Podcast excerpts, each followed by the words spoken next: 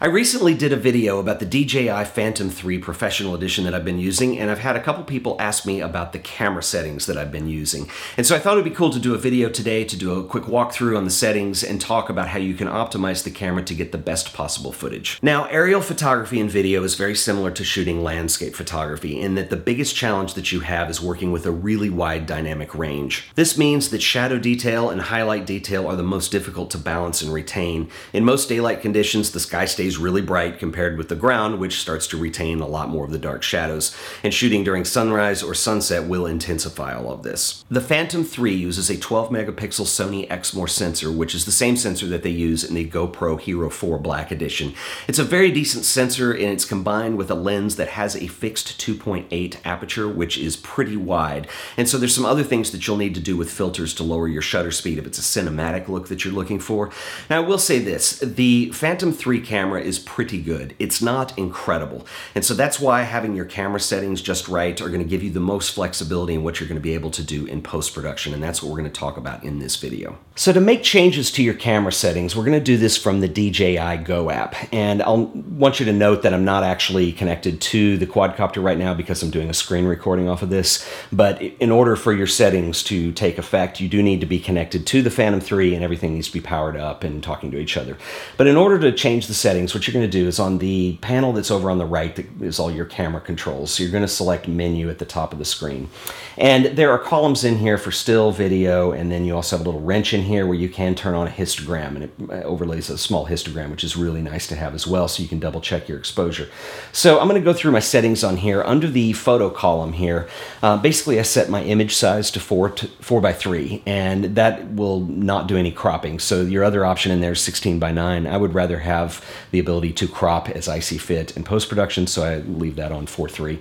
Um, next, under image format, I will set that to RAW. Now, when you're shooting RAW images, um, the remaining three settings for white balance, style, and color really don't have much of an effect. White balance will, but you can obviously change white balance very easily with RAW. I will get that as close as possible to what I am shooting, and I use those for the video settings. And typically, I'm shooting both when I'm when I'm on a flight, so um, I'll set those in the video column in just a second. But that's what I set up for images RAW will retain all of the information in the darks and the lights, and it's probably going to be the best quality image that you're going to be able to get.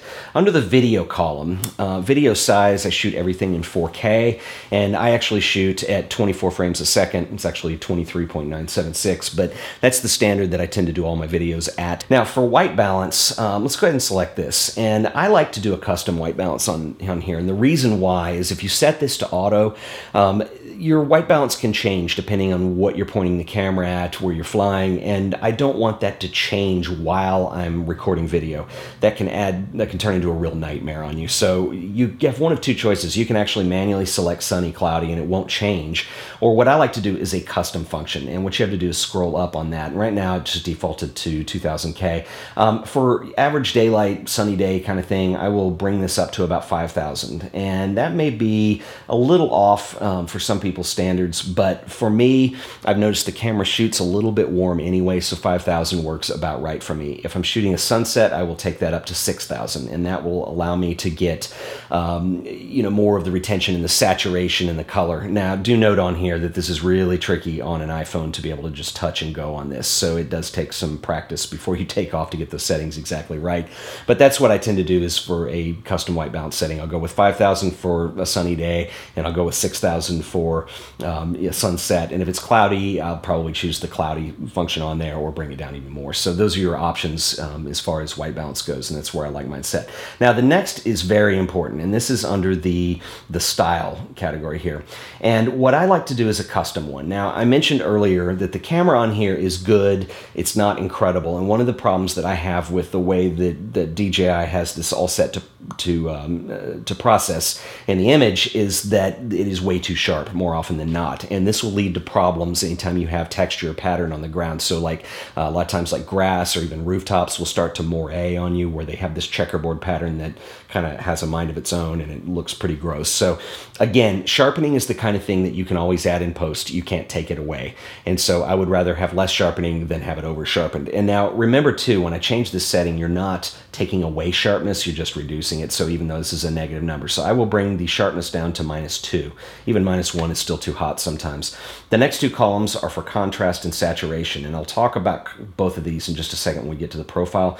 But I will go ahead and turn this down. So contrast, I'm going to bring all the way down to negative 3, and I'll tell you why in a second. And then for saturation, this tends to really oversaturate things. I'll bring that down to negative 2, sometimes negative 1, because again, I want to have that control in post. And that's where you're going to have more flexibility. Um, once you're kind of committed to these things with your footage, it makes it more difficult to deal with in post if you change your mind. So negative 2, negative 3, negative 2 works pretty well. And so let's go back out. And the last thing I want to talk about is the color profile on here. And I have this set to D-Log. Um, this is the profile to go with. And what you're going to see, and I'll put some footage over the top, this is what it looks like when you pull it off the card. It's kind of muddy. Um, it's a little bit faded looking, but you're going to see on here that shadow detail is here as well as highlight detail. So this gives me flexibility. And you're going to notice that the histogram, that everything is retained and kind of stays in there. So I want to talk about how to work with log footage in post-production. And this is the image that I got right out of the camera. This was shot in downtown Dallas, neighborhood called Deep Ellum. And you can see that this was using that log profile and the settings that I just showed you. So the sharpness has been dialed back, the contrast is way down, the log profile is going to take out a lot of that contrast. So how do you work with this just with the built-in tools that come with a video editor? And I want I'm in Final Cut Pro right now, and I'll talk about how you do it in Premiere as well. But it's pretty easy what I want to do is if you go down to the effects tab down here on the bottom right hand side of the screen, go into the color section here and grab the color correction. This is just the default color corrector. I'm going to drag and drop that onto the clip that I want to adjust. And you're going to see that we have a color correction now set up. And I'm going to click on color board with the little arrow there. And I'm going to start with exposure. And the easiest thing to do is start with the shadows, then work with the highlights, and then adjust the midpoint if necessary. So what I'm going to do is exactly that. I'm going to start here over in the shadows. I'm going to start bringing those down, and you can see that I'm starting to quote unquote crush the blacks and they will get too crushed at one point and it becomes over contrasty and maybe that's the look you're looking for. It's too much for me so i'm going to bring that back dial it back up. I'm going to bring that down to about here let's say. Next thing i'm going to do is raise the highlights because remember that d-log profile squashed everything towards the midtone. So let's bring up the highlights and i really don't need them too much. You can see the more i bring them up the more bright the image will be until it's too bright so we don't need that I'm going to bring them up to about here. And you can already see that we have an image and then just the midtones if you need to. I'm going to bring them down just a hair. We have something that's pretty workable. So let's go back out and let's do a before and after on there and I will show you. Let's turn that off. So here's before and, uh, oops, sorry, here's before and here's after. So just a couple quick levels adjustments and we got that in the ballpark. The other thing is the colors are pretty uh, low in saturation still. So what I'll do is go into the saturation tab, just bring up the master. You can adjust these by shadow, midtones, and highlights as well, but I'm gonna bring that up just a little bit. You can see this footage was shot in autumn, so the red trees down here tend to start pop out the most. Um, the rest is kind of an urban landscape, so there's not a whole lot of color going on. And then the last thing I'm gonna do here is adjust under the color tab. You have basically a set of Uh, little levels adjustments that you can do here. The one that's auto selected here on the left is the master adjustment. And what I'm going to do is I'm going to grab the highlights. So you have shadows, midtones, and highlights. And this is kind of a common technique when you're dealing with grading footage as well. So I'm going to grab the highlights. And if I move this through the color spectrum, you can see that it starts to color the highlights. And if I bring this over to the yellows and kind of the orangish almost into red here, I can start to play with that and make it look a little more dramatic. Like maybe this was shot a little later in the day than it was. And you can really bring out some color in the in the highlights there. Consequently, too, if you want this to be a cooler looking image, I can bring that down to the bottom of the slider here, or bottom of that dividing line, and I start to bring out the blues, and you can go play with this as well. And maybe I'll bring that into the shadows and the midtones as well a little bit. But anyway, you can independently play with those, and that's going to affect your color balance for the overall image. And it's starting to look pretty good. In fact, I'm kind of happy with that. So let's go do a quick before and after. I'm going to turn that off. This is the way it looked straight out of camera. And you can see really quickly, just using the built-in color correction tool, that I was able to make adjustments to make this very usable. And I, I, still have all the shadow detail I want in here, and I didn't blow out any of the highlights details. And so that's really important because if you're using just if you're not using a log profile, you can lose those things. The other thing I want to mention is it works the same if you're using Adobe Premiere, and a lot of people use Premiere. What you're going to do is use the three-way color corrector, and it works pretty much the same way. What you're going to do is first dial down the shadows, get those where you want them, then raise the highlights, and then adjust the midpoint last if necessary. And then what you want to do is boost the saturation. And then what I did is I actually um, used the the um, the color adjustments and brought the highlights over into kind of an orangish color, and that works pretty well for this scene. So that is basically um, color correction using log footage. If you want to learn more about aerial photography, I'd highly recommend you check out our sponsor today, or the awesome folks over at lynda.com. Lynda.com is probably one of the most extensive libraries of video tutorials that you're going to find anywhere online. They have over 4,000 courses available, including many on photography, and they actually have one called Shooting Aerial Panoramas with a Quadcopter. And if you want to try this out, you can do so absolutely free. And what you want to do is use a special link. You want to head over to lynda.com slash AOP. That is Lynda with a Y, lynda.com slash AOP.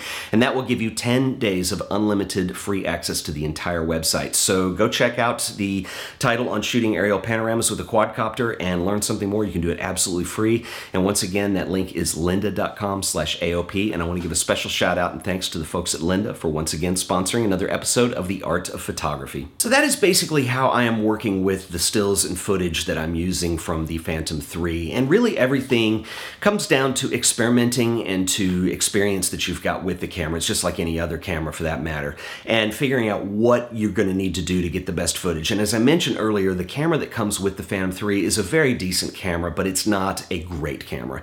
And so there is some work in post-production that you've got to do. So my approach to it is to shoot in a way that gives me the most versatility to working with that footage in post so that I can manipulate it there. And I think the biggest killer on this camera is sharpness. And I understand that DJI, um, when they are selling these things right out of the box, they want something that's very impressive and very sharp, particularly when you come with 4K specs. Unfortunately, if you're really serious about working with this camera, the sharpness is what gets in the way, probably more than anything else. I think secondary to that would be contrast. And so lowering those and bringing them down to something that's more manageable is very easy to do. And like I said earlier, you can always increase sharpness in post. You can't take it away. And so anyway, I hope this helps. If you guys enjoyed this video, please remember to like it and share it with your friends. And as always, subscribe to this channel so you will be always up to date on all the latest and greatest videos that we do here. Until the next video, I'll see you guys later.